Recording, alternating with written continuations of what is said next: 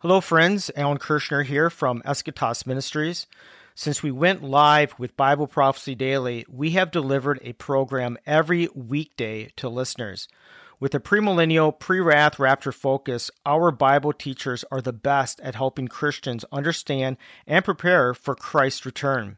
Would you prayerfully consider your regular support of this ministry? You can easily do so by clicking the support button in the corner of the podcast website at Bible Prophecy Daily dot com. Thank you.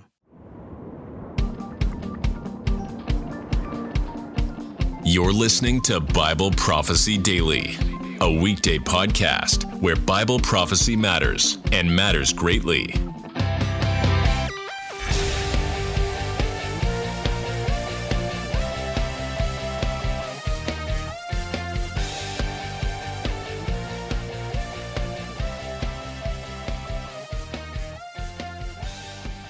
Greetings, fellow believers in our Lord Jesus Christ.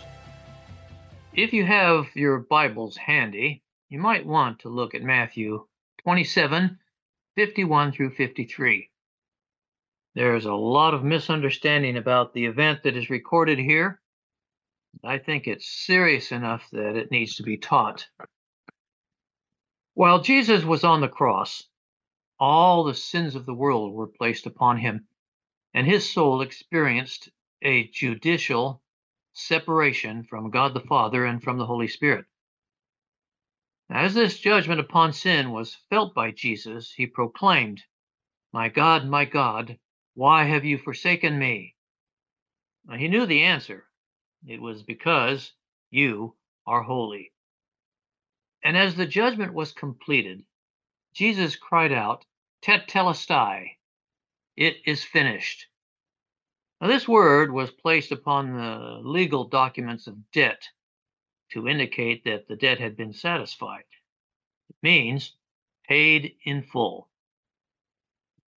And since the debt of sin had now been fully satisfied by his spiritual death on the cross, Jesus finished the task for which he came into the world, and he let his soul and spirit depart into the hands of the Father. As he cried, "Father, into your hands I dismiss my spirit."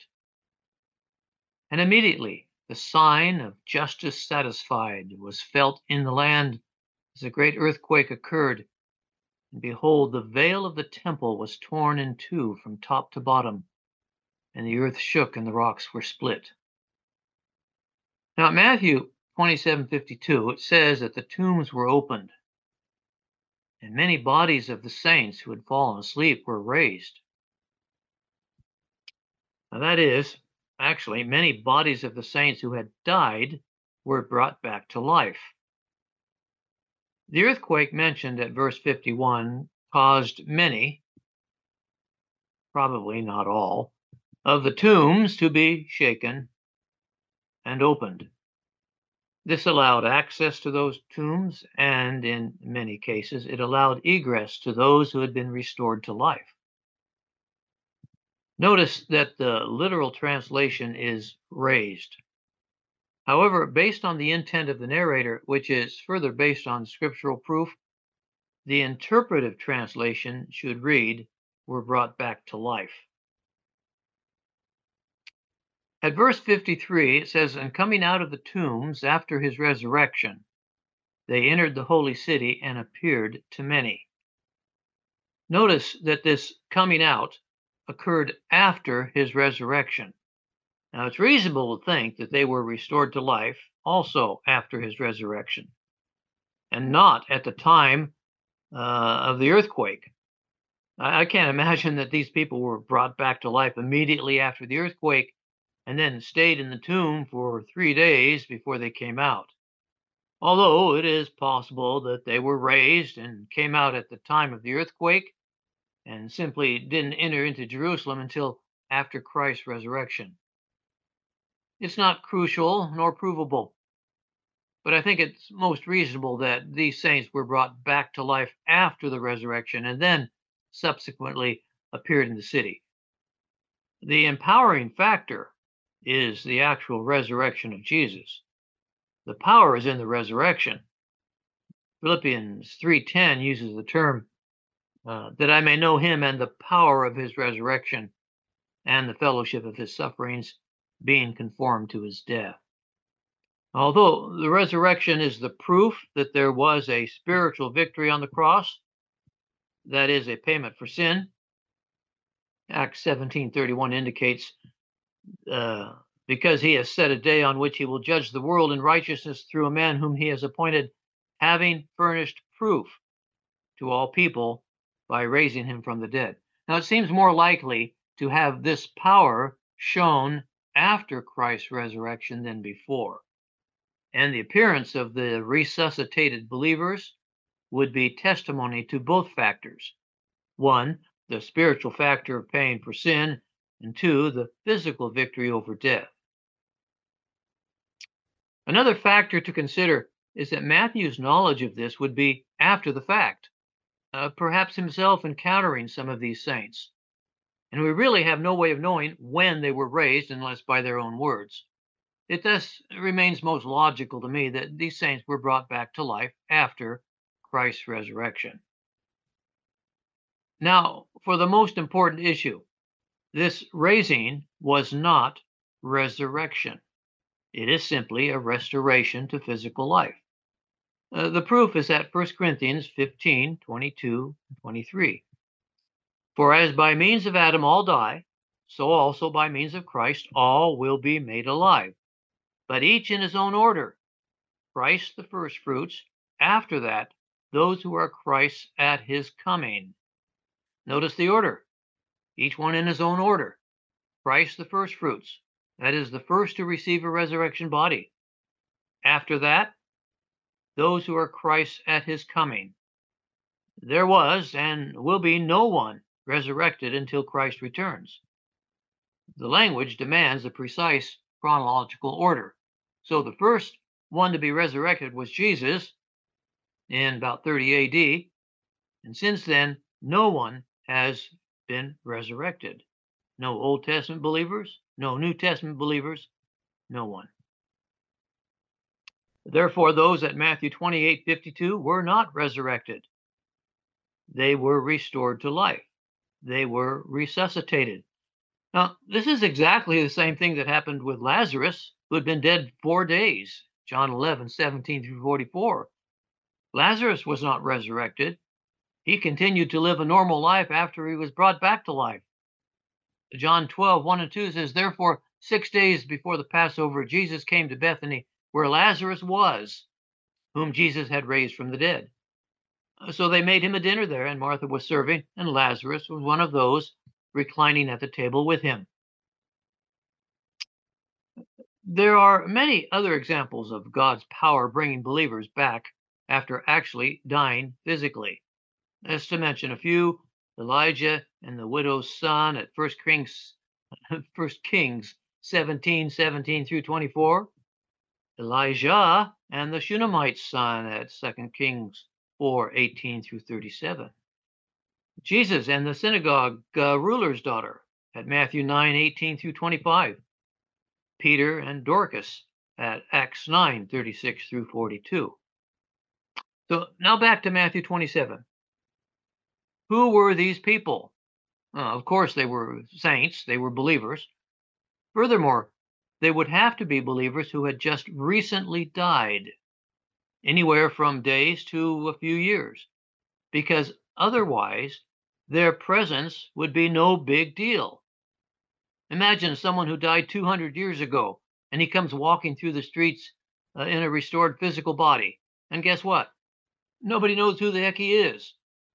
But my friend, my relative, or the seller of fish at the market who died recently, if they come walking through the street, then that will get people's attention.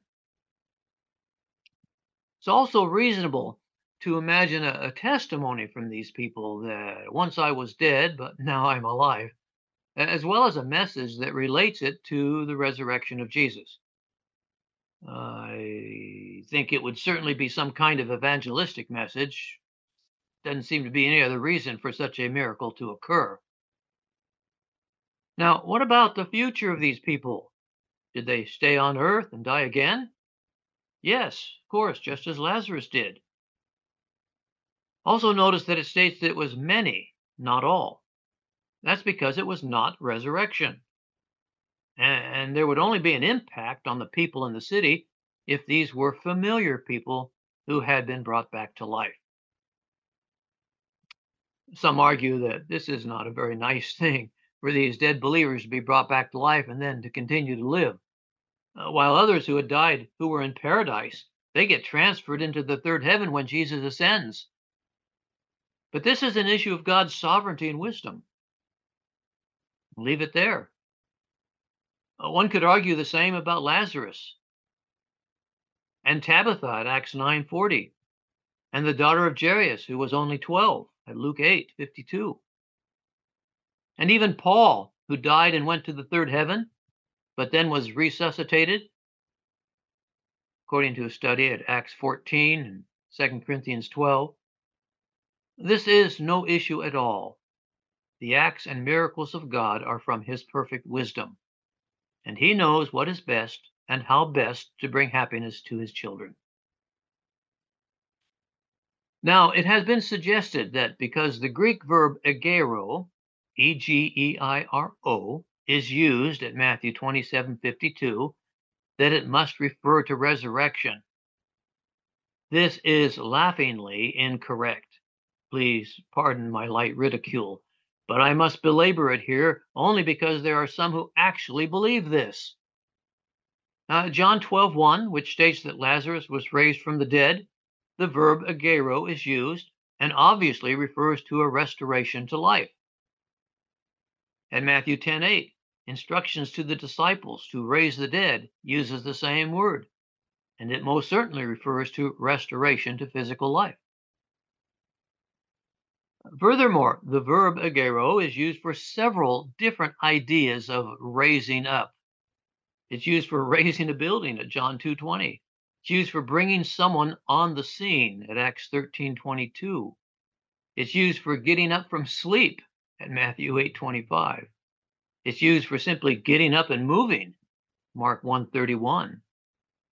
Uh, it's used for a healing at Acts three seven, lifting a sheep out of a pit at Matthew twelve eleven, and the phrase, get up, let's go, at Matthew twenty-six forty-six. This certainly allows the use of the word egeiro at Matthew twenty-seven for restoration to physical life. And more importantly, the statement at First Corinthians fifteen demands it. Now, the situation is quite simple. Egeiro is a valid word for restoration to physical life.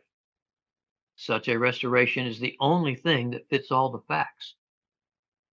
The simple, literal language of First Corinthians fifteen demands that there be no one resurrected until Christ returns.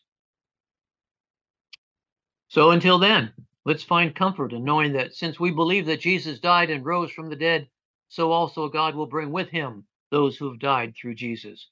For we say this to you by the word of the Lord, that we who are alive and remain until the coming of the Lord will not precede those who have died.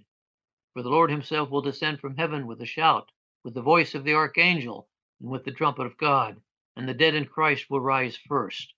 Then we who are alive and who remain will be caught up together with them in the clouds for a meeting with the Lord in the air, and so we will always be with the Lord. Therefore, comfort one another with these words. Thanks for listening to Bible Prophecy Daily. We hope you learned something valuable today. Be sure to subscribe wherever you heard this podcast so you never miss an episode.